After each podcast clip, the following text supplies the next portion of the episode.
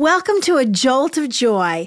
I am your friend, Bible teacher and author Carol McLeod, and I love these minutes that we spend together every day as we open the Word of God together. You know, I'm so thankful that the Holy Spirit is living and is actively speaking to our hearts today. The Lord is gentle in His love for us, and He never forces His will upon us, but He always gives us the opportunity to freely choose Him. Will you choose him or not? Will you believe in him or not? Will you follow Jesus or not? Those are all very good questions for you and for me today. Well, thank you for tuning in. My prayer is that the roadway of your heart would be open to hear his voice today. Now, let's open our Bibles to the Gospel of Mark as we engage in this Bible study that I've entitled The Time is Now.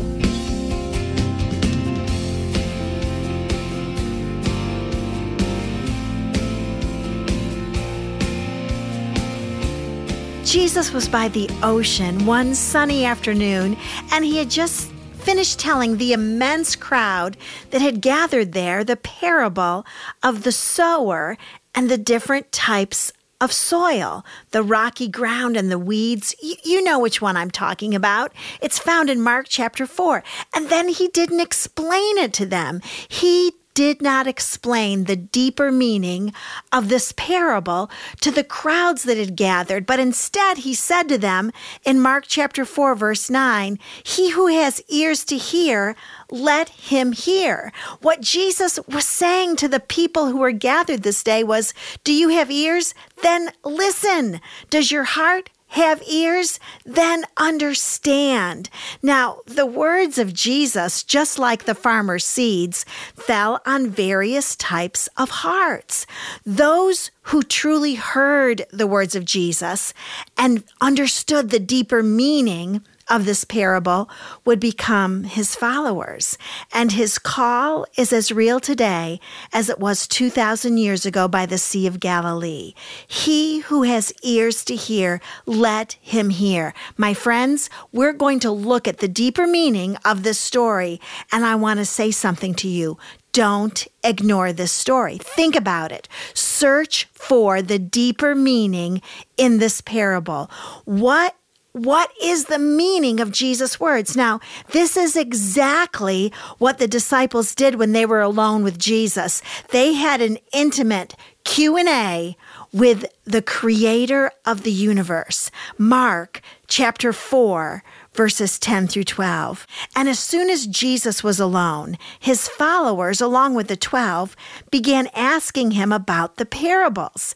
And Jesus was saying to them, To you has been given the mystery of the kingdom of God, but those who are outside get everything in parables, so that while seeing, they may see and not perceive, and while hearing, they may hear and not understand. Otherwise, they might return and be forgiven.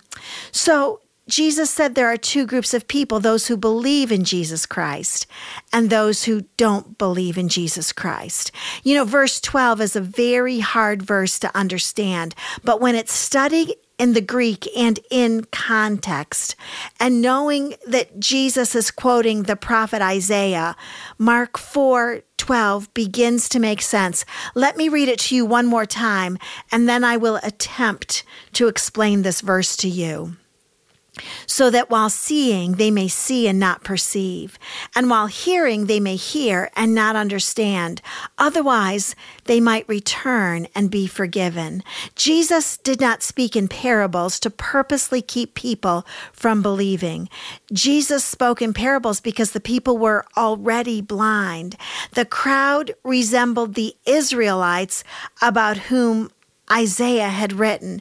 Perhaps what Jesus said can be understood as we translate Mark 4:12 this way. Do you remember what Isaiah once said? He said that when he came with God's message to God's people, Israel in his day, they were so dully ununderstanding that you would have thought that God had shut instead of opening their minds. I feel like that today. When Jesus said this, he didn't say it in anger or in irritation. He didn't say it with bitterness or with exasperation. He said it with the wistful longing of frustrated love. Jesus said it with the poignant sorrow of a man who had a tremendous gift to give which people were too blind to receive. God told Isaiah that the people would listen but not learn because their hearts had hardened beyond repentance. Yet God still sent Isaiah with the message of repentance. The Israelites at this moment in history were much the same. Think about it. Think of the Pharisees or the scribes. Their hearts were already hardened. They had already made up their religious mind. You know, a few turned and listened and believed, but most judged and critiqued and criticized. Yet Jesus still came.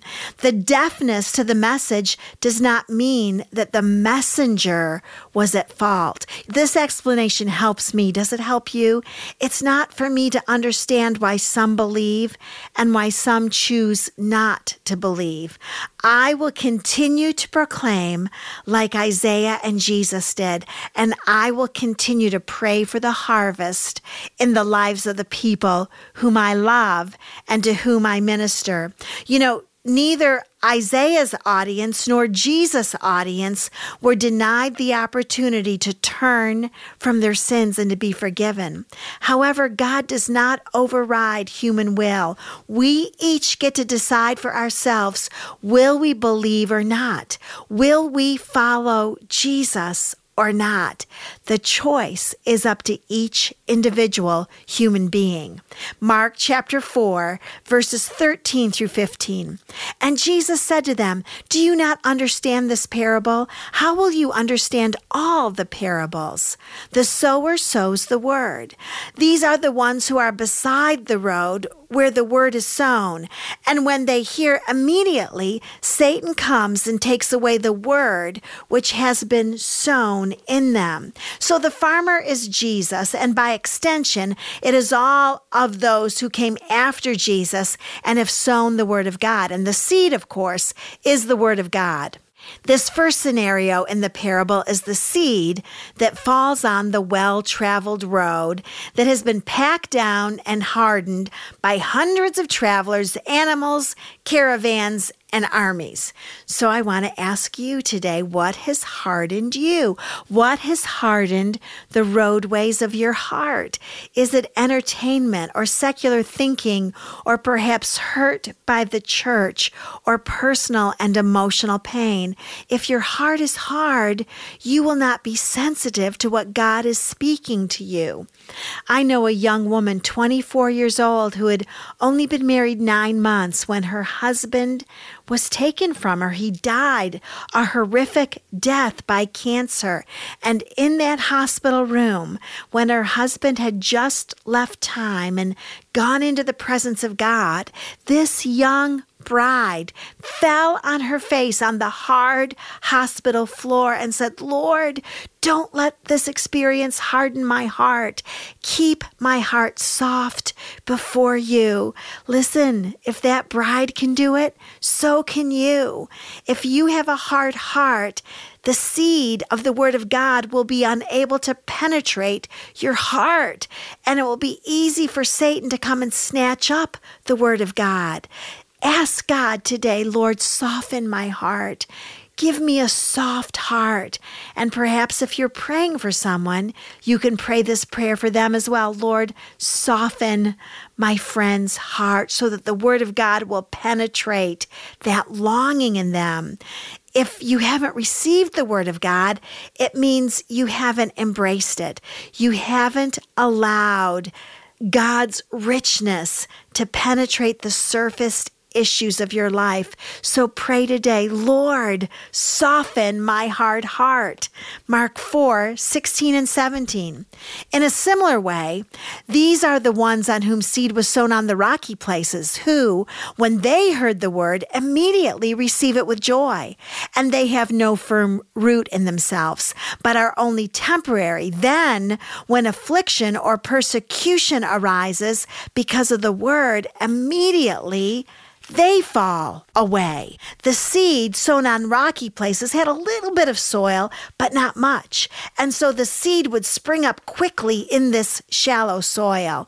And this describes people um, with perhaps an emotional response to the gospel. They like the promises offered. Initially, it sounds so good, but they don't allow it to take root. And when times get hot and uncomfortable, they throw in the towel. So, what's the lesson from this group of people? People, get rid of the rocks. Get rid of the those hard things in your life. It also reminds mature Christians to take an interest in young believers. Get them to Bible study, answer their questions, interact with them, pray for them, share good books with them, get them to Christian conferences or concerts. You see, evangelism is not enough if we're not making disciples. Mark 4 18 and 19. And others are the ones on whom seed was sown among the thorns. These are the ones who have heard the word, but the worries of the world and the deceitfulness of riches and the desires for other things enter in and choke the word, and it becomes unfruitful. Maybe this group is the saddest group of all. This group initially gets it, but they have untended thorns in their life. Jesus talks specifically about what these thorns are. Thorns are the worries of life, the deceitfulness of wealth, and the desire for other things. These are the things, my friends, that are going to inhibit the growth of the Word of God in your life. If you have a problem with worry, it will choke the fruitfulness of the Word of God out of your life. We all have things that we could worry about, that we could stress about, that we could be anxious about. But those who truly believe that Jesus is who he says that he is are able to lay worry and care at his feet. Thank you for joining me on A Jolt of Joy. If you've enjoyed this podcast, you can also visit my website at justjoyministries.com. It's my passion to help people live an abundant life through the power and principles found only in the Word of God. Email me at carol at justjoyministries.com. And as always, know that I am praying for you today.